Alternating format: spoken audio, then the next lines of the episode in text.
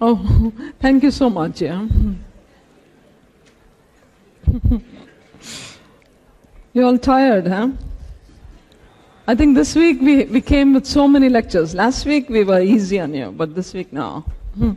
You, you, we don't want you to forget what med school is like, right? okay. Now, now, what we're doing today is more like a review of what you have already done. You may learn a few new things. We hope you learn a few new things.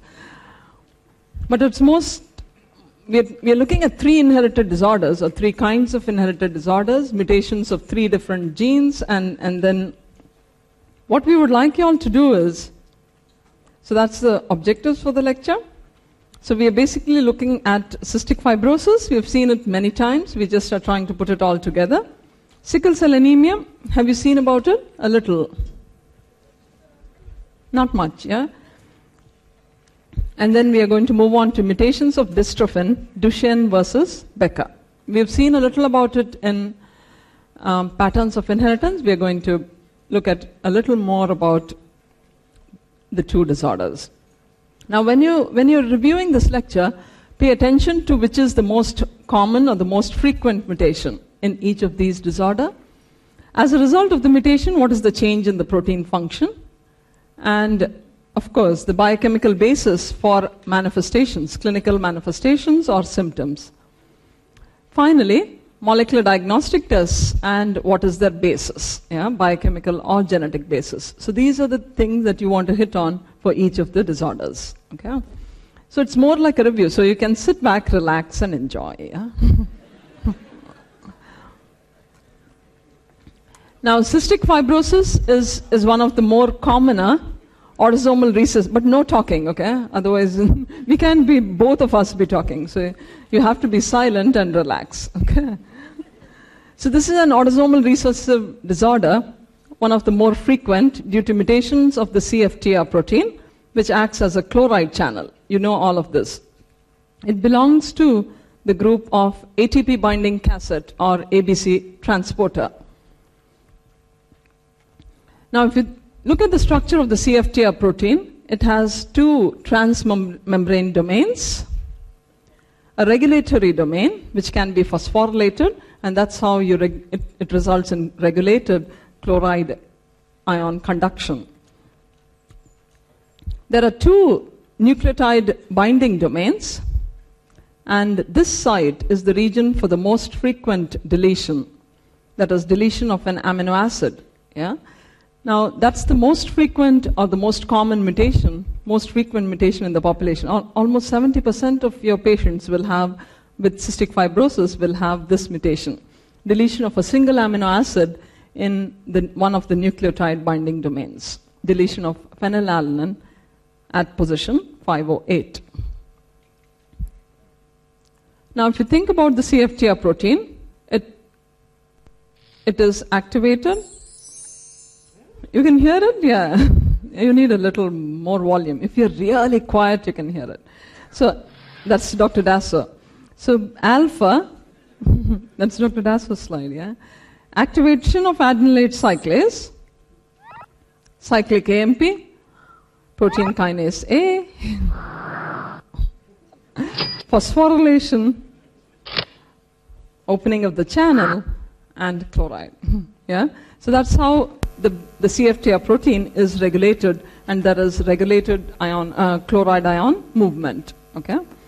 Now, remember, in all, all, almost all cells, chloride is put out of the cell except in the sweat glands. In the sweat glands, it's of the reverse orientation, and it's involved in the reabsorption of chloride from the sweat.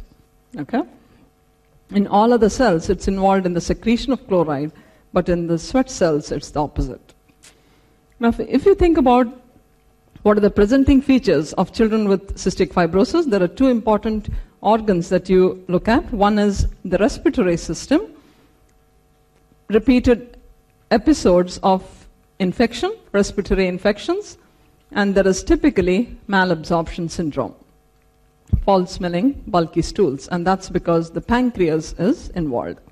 Besides that, most children have a decline in growth or there is no growth that is enough for the, or that is, um, if you look at normal children versus children with cystic fibrosis, you find that there is a delay in the growth spurt. Also, you find evidence of chronic malnutrition. You can look at the serum albumin and other serum proteins. Okay? So, main tissues that are involved or organs involved are the lung, so recurrent respiratory infection in very young children with malabsorption. Malabsorption is because of the pancreas, chronic pancreatitis. And the, the diagnostic test to identify cystic fibrosis is not the genetic test, but is more like a functional test. You're looking at increase in the sweat chloride, and that's the diagnostic test for cystic fibrosis. Yeah? So increased sweat chloride. Now, what, why is there increased incidence of respiratory infections in children with cystic fibrosis? Now, in the normal airway lumen, there is mucus, and chloride is secreted by the CFTR, which allows sodium movement and which pulls water along with it. In other words, the mucus is kept hydrated. What happens in patients with cystic fibrosis is the CFTR protein is not functional, and as a result, chloride does not, is not present in the mucus. There is less of water and sodium. In other words, the mucus is dehydrated. And this is a good nidus, a good, spa- a good place for bacterial proliferation. And therefore, the, the, mu- the mucus becomes very thick and viscid and resulting in bacterial po- proliferations. Now, respiratory infections are the most common cause of deaths in the children or even morbidity in children with cystic fibrosis, one of the more frequent manifestations. The other major organ involved, and, and this is actually responsible for the, for the name, how did the name cystic fibrosis come about, is because of the appearance, the gross appearance of the pancreas in children with cystic fibrosis.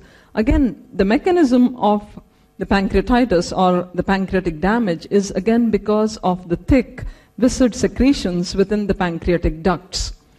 Now, as a result of the viscid secretions, what happens is there is obstruction to the pancreatic ducts, the tiny as well as the big, and there is extensive destruction of the pancreatic tissue. As a result, pancreatic enzymes, there is a deficiency of the pancreatic enzymes that enter into the intestine and which later result in malabsorption.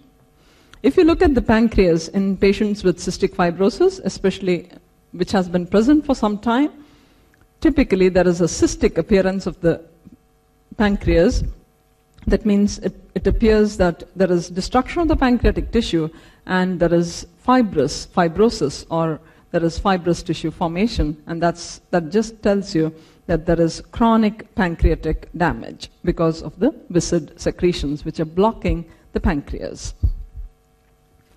Now, in children with malabsorption and maldigestion, and with fat in the stools, you want to give them enzymes which are required for lipid and protein digestion to facilitate the absorption of the nutrients from the diet. Yeah? So you can substitute the pancreatic enzymes to make sure there is adequate digestion and absorption of the nutrients.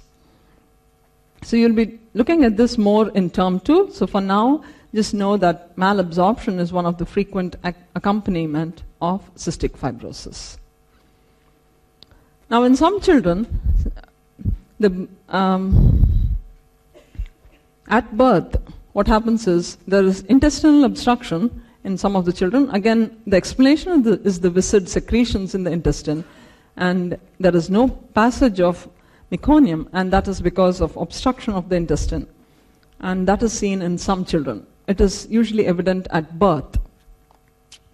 Now, it's in about almost all the males with cystic fibrosis, again, because of the same phenomenon. There is viscid secretions, there is what, what happens is the vas deferens is blocked and there is sterility. Most males with cystic fibrosis are infertile, and that's be- again be- the, the explanation is still the same because the secretions are viscid and they're blocking the ducts. You've heard about the salty forehead, and we'll explain why is the sweat salty or why is there more chloride in the sweat.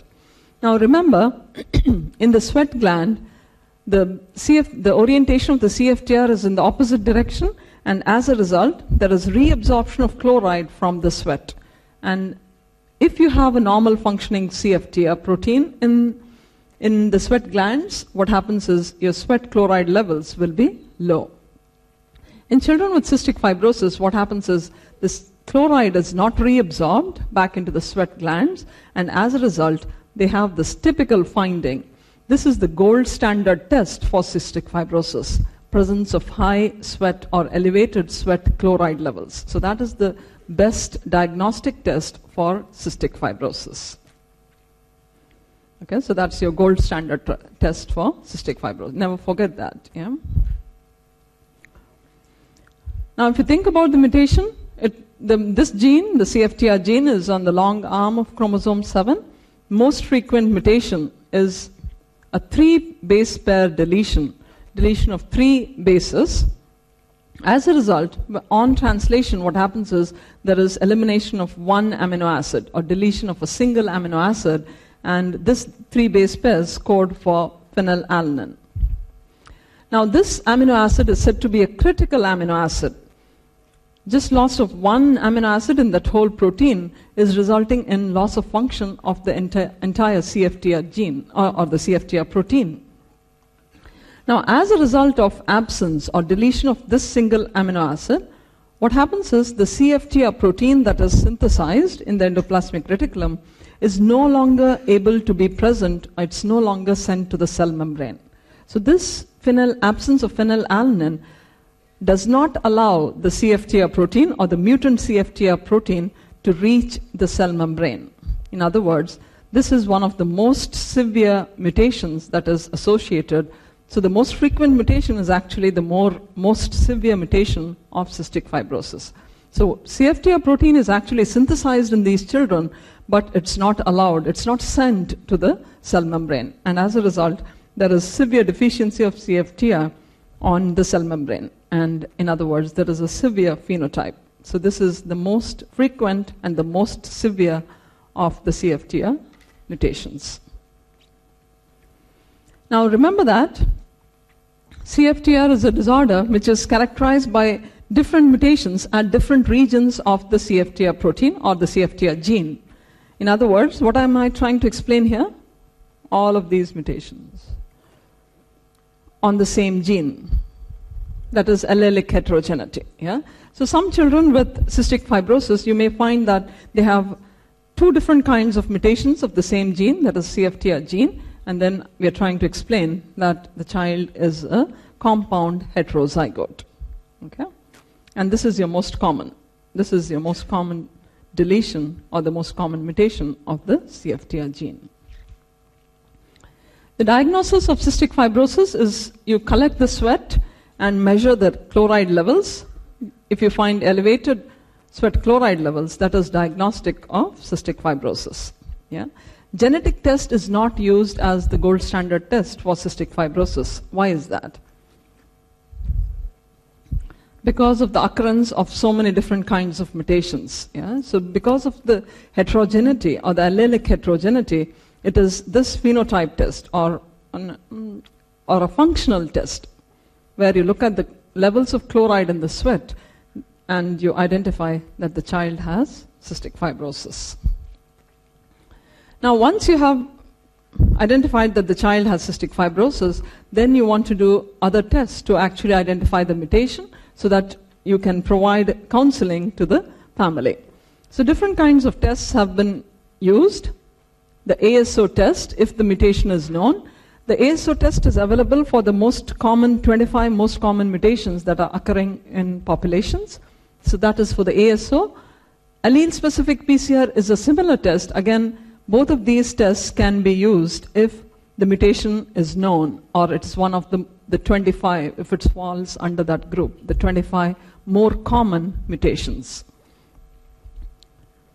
And you know the difference between heterozygote versus homozygote, yeah? So affected children are homozygotes, and sometimes because of allelic heterogeneity, you may find compound heterozygotes, okay? I've taken a very simple example here, but I know you, you have learned much more complicated than this. This is a child with cystic fibrosis and is homozygous for the most frequent mutation. Yeah? Now remember, you cannot use FISH because these are very tiny mutations. Yeah? It's, it's just involving a few base pairs, so you can't use FISH. And I think you're able to identify heterozygote versus homozygous normal and homozygous affected. Okay? And that is your three base pair deletion, which translates to one amino acid being deleted in the CFTR protein. And what is the effect of that mutation? Is that CFTR protein with this amino acid deletion can no longer be sent to the cell membrane. Yeah? So that is the that is the the effect of that mutation. So try to answer this question.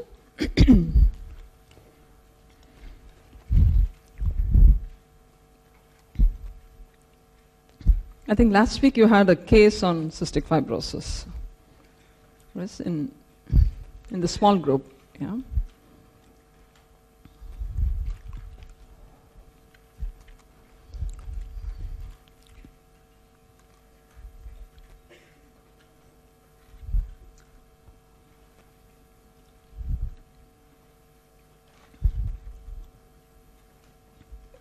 Okay, are we done? So,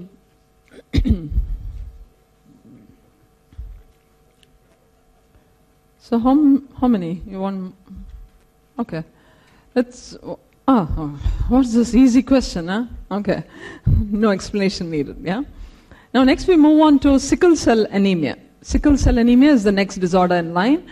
Now sickle cell anemia. So this is a patient with sickle cell anemia, Will Sickle. Yeah. 17 year old male, he comes to the ER with severe pain in the lower back and abdomen. He has been identified past history of sickle cell disease when he was very young. The hemoglobin level, there is a fall in the hemoglobin level at this visit, and there is an increased serum bilirubin. In other words, there is jaundice. Now, this is a typical history in a patient with a sickle cell crisis, and we'll try to explain what is the change in the protein and what is what happens in sickle cell anemia. Now, if you think about the change in sickle cell anemia, so the, the beta globin is the gene, beta globin gene is mutant. In other words, there is a change in the base sequence. It's basically one amino acid change. And A is changed to a T. so it's a single amino acid change. In other words, a classical example of a point mutation, a point mutation. And it's all patients with sickle, with sickle cell anemia have this same change. That is that single base change. Okay? As a result of this base change, what happens is glutamic acid, which is a negatively charged amino acid, is now replaced by valine. What kind of amino acid is that? Hydrophobic, okay, or branch chain. So glutamic acid is replaced by valine, which is hydrophobic or a branch chain amino acid. As a result, what happens to the charge on hemoglobin is the normal hemoglobin is negatively charged or more negatively charged, whereas sickle cell hemoglobin is less negatively charged. So there is loss of negative charges because of this amino acid change. Okay? A classical example of a missense mutation. So instead of glutamic acid, you, it's now replaced by valine. Now, if you try to look at where is the mutation present, the mutation is on the outer surface. It's on the exterior of the hemoglobin molecule. And this is the region of the mutation. As a result of the change from glutamic acid, glutamic acid was negatively charged, it was water soluble, it's replaced by a hydrophobic amino acid, and as a result, what happens is a hydrophobic sticky patch is created. So this becomes a hydrophobic sticky patch because of the replacement of the amino acid. Okay? And we'll try to explain what is the result or what is the effect of this sticky patch. So that is your so that is your valine and that has created a sticky patch. What happens in the deoxy state? So normal, if you look at normal hemoglobin, there is a change in the conformation of the normal hemoglobin in the de- deoxy state. Now, in sickle cell anemia, what happens is because of this sticky patch, it, it looks like a complementary site is created. So the sticky patch can easily get into that, that region. Okay? So, so note that this occurs more frequently in the deoxy state. And the deoxy state more frequently is present in your tiny capillaries or in the end organs. Yeah? So there is a complementary region, a, a sticky patch has a complementary region where it can fit into. So what happens now is, so this is your valine, and this is the deoxyhemoglobin. So what happens is, they stick to each other, just like Lego blocks, you know. Yeah. And, and as a result, what happens is hemoglobin is no longer soluble, it tends to polymerize and form long filament like structures. It's no longer soluble. It forms this long filament like structures which can be seen, and they finally distort the shape of the RBC, resulting in the sickling of the RBC. So note that it's a single amino acid. Again, this is a critical amino acid to maintain the solubility of the protein. Sometimes we, we call this single amino acid change as gain of a novel property or gain of a new function. Okay? So it's sometimes called as gain of function or a property. Now, typically, the sickling occurs in the deoxy state and it tends to block the tiny capillaries. Okay? Now, such sickled RBCs, the, the spleen makes sure that it removes it from the circulation. So the spleen is normally overworking in patients with sickle cell anemia.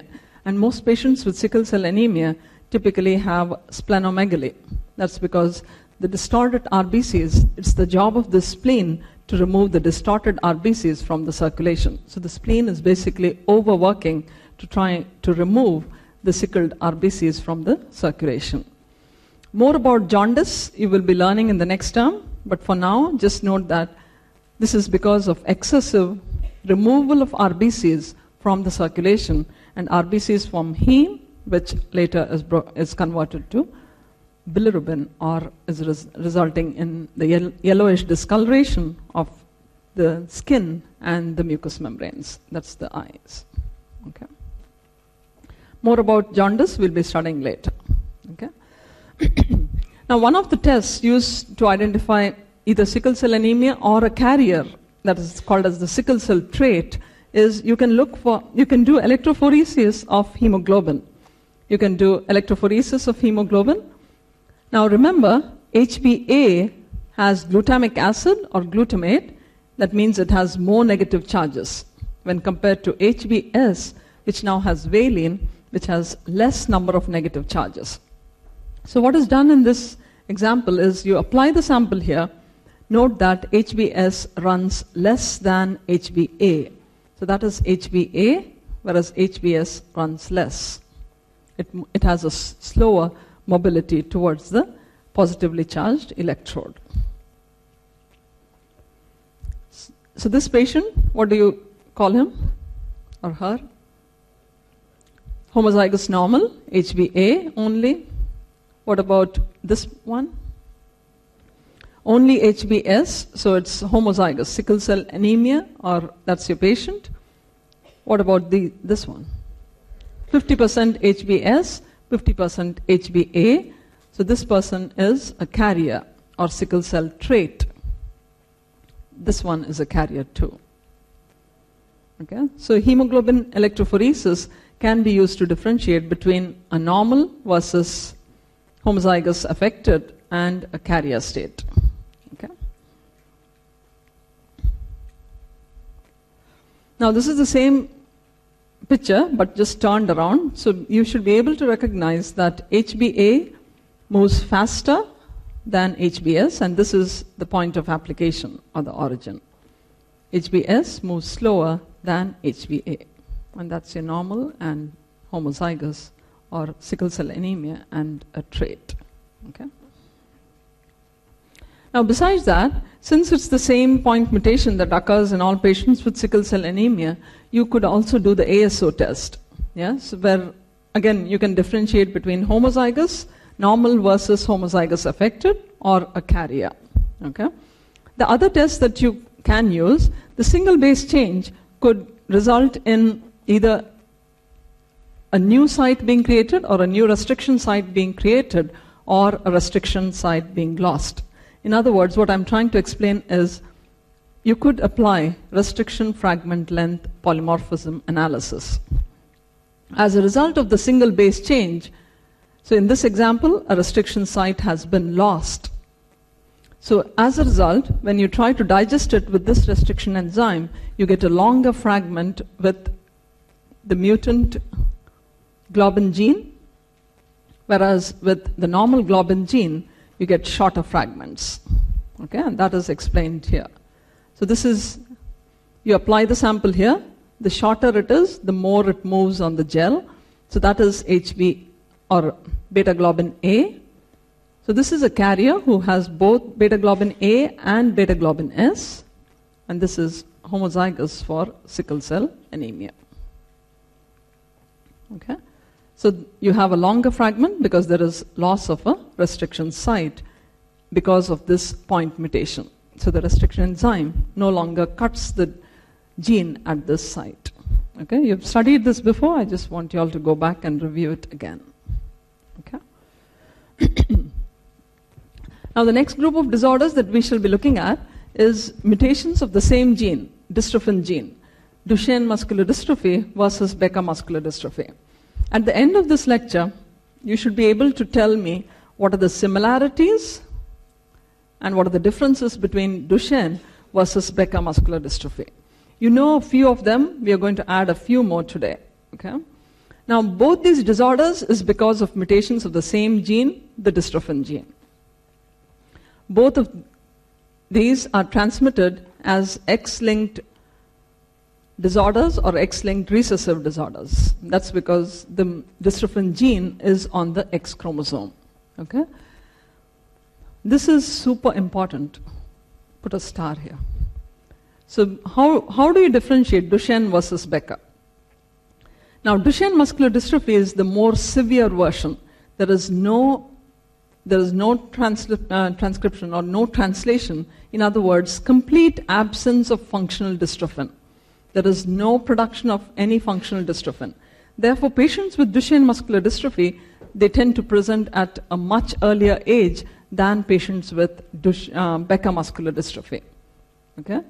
In Becker muscular dystrophy, there is production of less of dystrophin, or it can be a truncated, a smaller than normal, or a truncated dystrophin, which is still somewhat functional. There is still some re- retainment of function. And that's why Becker muscular dystrophy is considered as the less severe form and patients typically present at a later age. Okay? So that's an important difference between Duchenne versus Becker. Duchenne muscular dystrophy, again, we, we talked about mutation of the same gene, dystrophin. X linked recessive disorder, that means more frequent in males. Typical age of onset is quite early two to six years of age. Now, we explained that it was more severe because it was complete absence of dystrophin. Remember, you, you know the meaning of this? They have low reproductive fitness. What does that mean? That means they are not able to transmit it on to the next generation. In other words, it, it stops there. There is no transmission of the mutation to the next generation. They typically they are unable to have children. Okay? And pass it on, pass the mutation on to the next generation. Becker muscular dystrophy, on the other hand, we explained it was milder form. The symptoms are similar, but the age of onset is typically after 20 or 30. So typically the patients tend to present in the 20s or 30s. In other words, less severe. And that's because there is some expression of dystrophin, or there is, a, there is still some dystrophin present, only it is not completely functional. Okay? We see that males with Becker muscular dystrophy have about normal reproductive fitness. That means the mutation can be passed on to the next generation. Yeah? They typically can have normal fertility or fitness. Now, again, this is an important difference, okay? So there is a difference in, at the mutation level between Duchenne muscular dystrophy versus Becker muscular dystrophy. If you look at the mutation, both are typically deletions. So both are usually deletions. But in Duchenne muscular dystrophy, the deletion results in frame shift. So typically these deletions are called as frame shift deletions. That means because of the deletion, the protein that is translated is no longer sensible. In other words, it is no longer in frame. So after the mutation, if you look at the amino acid sequence, it's completely some, some nonsense sequence. Yeah? So what, what's happening is there is, because of the shift in the reading frame of the protein, the amino acid sequence after the mutation is just not readable. In other words, it's not functional. As a result, even if there is some translation of this dystrophin protein, it is not recognized as normal and it's going to be degraded immediately. As a result, if you look at the muscle cell in patients with Duchenne muscular dystrophy, you find no dystrophin protein. That's because even though there is translation, it is immediately degraded because it makes no sense. It, the amino acid sequence is completely lost after the, after the deletion. Now, if you compare it to Becker muscular dystrophy, we say that Becker muscular dystrophy, again, the most frequent kind of mutations are still deletions, but these deletions are in frame. That means a region of the protein is missing, but still it makes sense. That means it's smaller than normal, it may be a truncated protein, but still it, it, that means it has retained some of its function. If you, if you try to look at um, if you try to look at the muscle cell in patients with Becker muscular dystrophy, you will see some protein staining. So if you stain it for the dystrophin protein, you will find some protein staining. And if you analyze the structure of the protein, it, there is still some structure that is retained, but it's somewhat shorter than normal. Okay? Now, sometimes Becker muscular dystrophy could be due to mutations in the promoter. That means, as a result of mutation in the promoter, what happens is less of the dystrophin protein is transcribed and then translated. So there is less mRNA produced because it's a less active promoter than normal. So in these patients, you will find the normal dystrophin, but there is less of the dystrophin that is produced. Okay? So two kinds of mutations could be present in Becker muscular dystrophy. It could be a deletion, but remember it's always in frame, or it could be less amounts of the normal dystrophin because of mutation of the promoter. Okay? But again, remember, no protein in Duchenne muscular dystrophy, whereas some protein or abnormal protein in Becker muscular dystrophy. now, these are different patients with Duchenne muscular dystrophy. Now, if you look at the dystrophin gene, it's one of the largest genes that are present in humans, something like 79 or 80 exons. And if you, so that's, that's, it's so big. Now, these are the different regions that have been identified. That's a normal person, and th- these are the different exon regions that have been identified. Patient 1 has a deletion of E and F, so so many exons have been clipped off. Patient 2 has a deletion of F and H. That means this region has been deleted in the dystrophin gene. Patient 3 has a deletion of D, segment D, and that region. So that means so many exons in this region have been deleted. Remember, these are patients, all of them are patients with dystrophin, um, Duchenne muscular dystrophy, and they are coming from different families. So, what I'm trying to explain here is allelic heterogeneity. So, all of them are deletions, all of them are frame shift, but they are deletions of different regions of the gene. What are the clinical features of Duchenne muscular dystrophy? Remember, in Becker muscular dystrophy, it's not as severe, but the, the muscles that are affected are almost similar. Now, most of the time, it is the main muscles that are involved in maintaining posture and balance that are affected in the muscular dystrophies, especially Duchenne muscular dystrophy. So, children are unable to get up from the sitting position or unable to climb stairs. So that is typically the first manifestation of Duchenne muscular dystrophy. In most patients with Duchenne muscular dystrophy, you find this finding, unusual finding. If, if you look at the calf muscles, you find that there is the calf muscles have, you know, they appear like they are bigger than normal. In other words, this is it, looks like the, there is hypertrophy of the calf muscle, but we call it pseudo hypertrophy. Pseudo. Pseudo is false. So it's a false hypertrophy of the calf muscles. So if you do a muscle biopsy, what you see is it's not muscle that has hypertrophy, but basically what's happened is the muscle is destroyed, replaced by fibrous tissue and adipose tissue. And that's why we call it pseudo hypertrophy. So basically, it's replaced by fibrous tissue and adipose tissue. Okay? A typical finding in most of the muscular dystrophies, and you will find it in Duchenne muscular dystrophy, is if you seat the child, ask them to get up from the sitting position, they initially they get up with they, they use their hands for balance, then they lift up the posterior, and then they try to climb up on the legs. So this is like a typical finding, and it's, it's called as the Gower's maneuver. I've hyperlinked it to a YouTube video. You can go back and, and look at it when you have the time. Okay? And that's quite a typical finding in most of the muscular dystrophies which affect balance. Okay? so let's see what's the normal function of the dystrophin protein. So if you look at the dystrophin gene, it occupies a huge portion of the X chromosome. In other words, it's a very big gene. 79 exons and 8 promoters. Okay, so it's huge. Now, what is interesting to note is many of these regions on the dystrophin gene, there are regions called as hotspots for mutation. And as a result, dystrophin gene mutations, de novo mutations, are quite common for Duchenne muscular dystrophy. And that's because of the hotspots for these um, mutations present on the gene.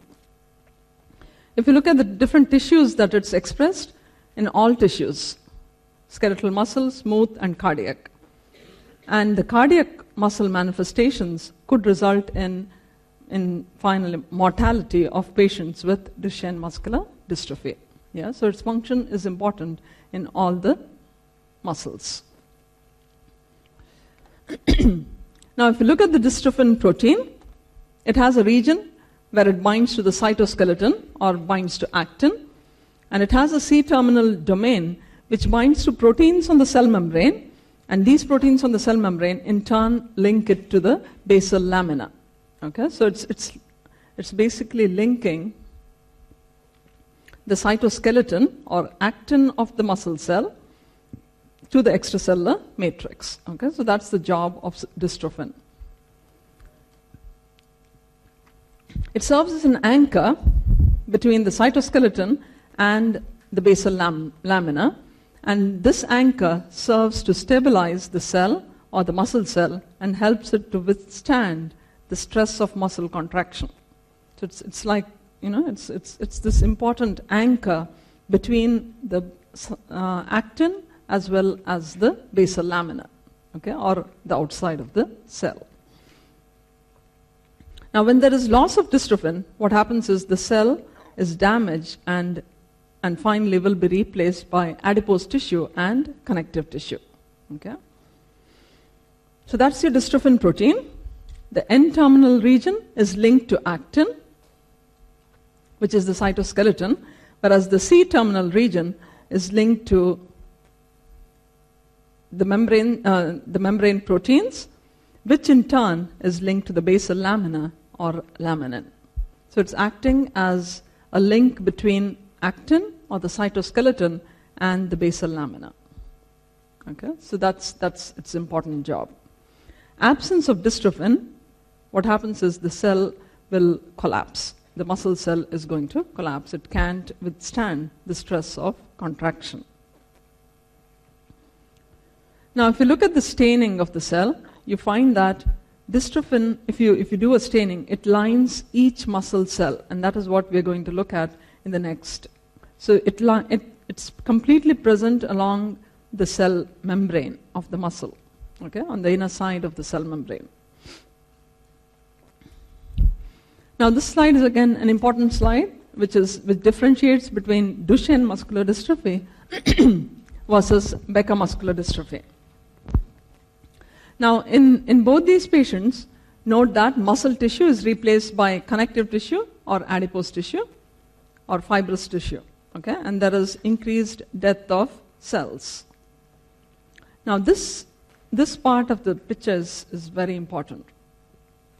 If you do the Western blot, now in Western blot, what you're trying to detect is a specific protein, and you use antibodies to actually detect that specific protein.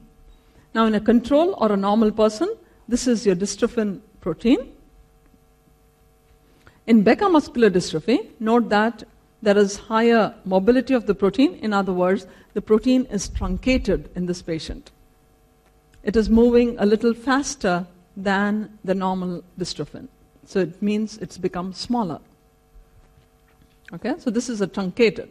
Sometimes you may find it moving to the same level, that means the structure is still, um, still normal, but you have less staining. So it's, it's a very mild or a light staining. Okay? So it can, it can be either of them. What happens in a patient with Duchenne? Note that there is complete absence of dystrophin. No dystrophin protein. Okay? And we explained Becker has in frame deletion versus Duchenne has a frame shift deletion, and as a result, no translation or no functional protein is finally present. A super important difference between the two. Okay? Now, if you, if you do immuno, immunostaining using dystrophin antibodies, this is how a normal muscle and normal dystrophin staining looks like. So every muscle stain is basically lined by dystrophin. Okay, so that's how a normal muscle cell is stained by dystrophin. Now, this is a patient with Becker muscular dystrophy. Note there is reduced staining, okay, when compared to normal, and complete absence of staining in Duchenne muscular dystrophy. Almost no staining in Duchenne.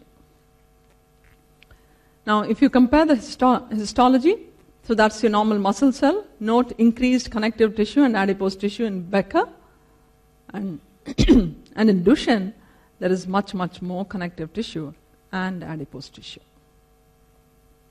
Okay?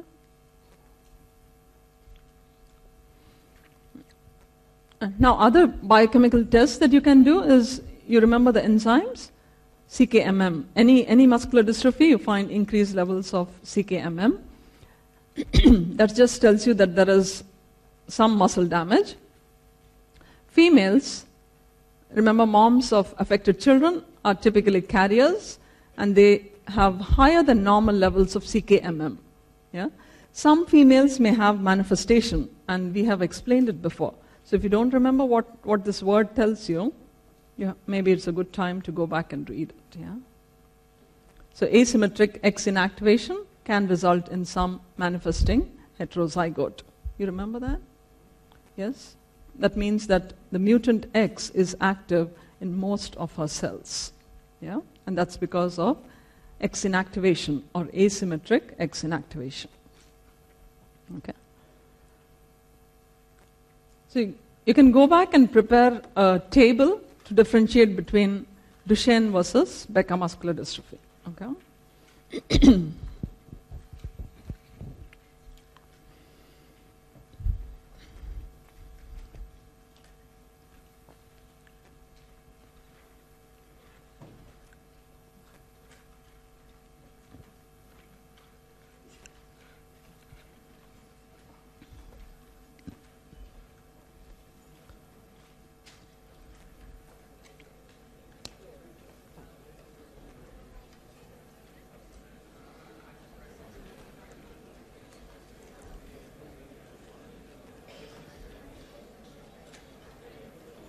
You need more time.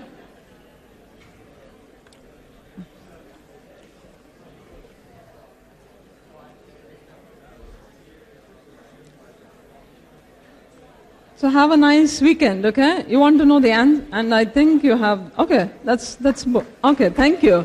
Have a nice weekend, and there is there are two more lectures, okay? Don't run away home. Yeah. Okay. See you all on Monday.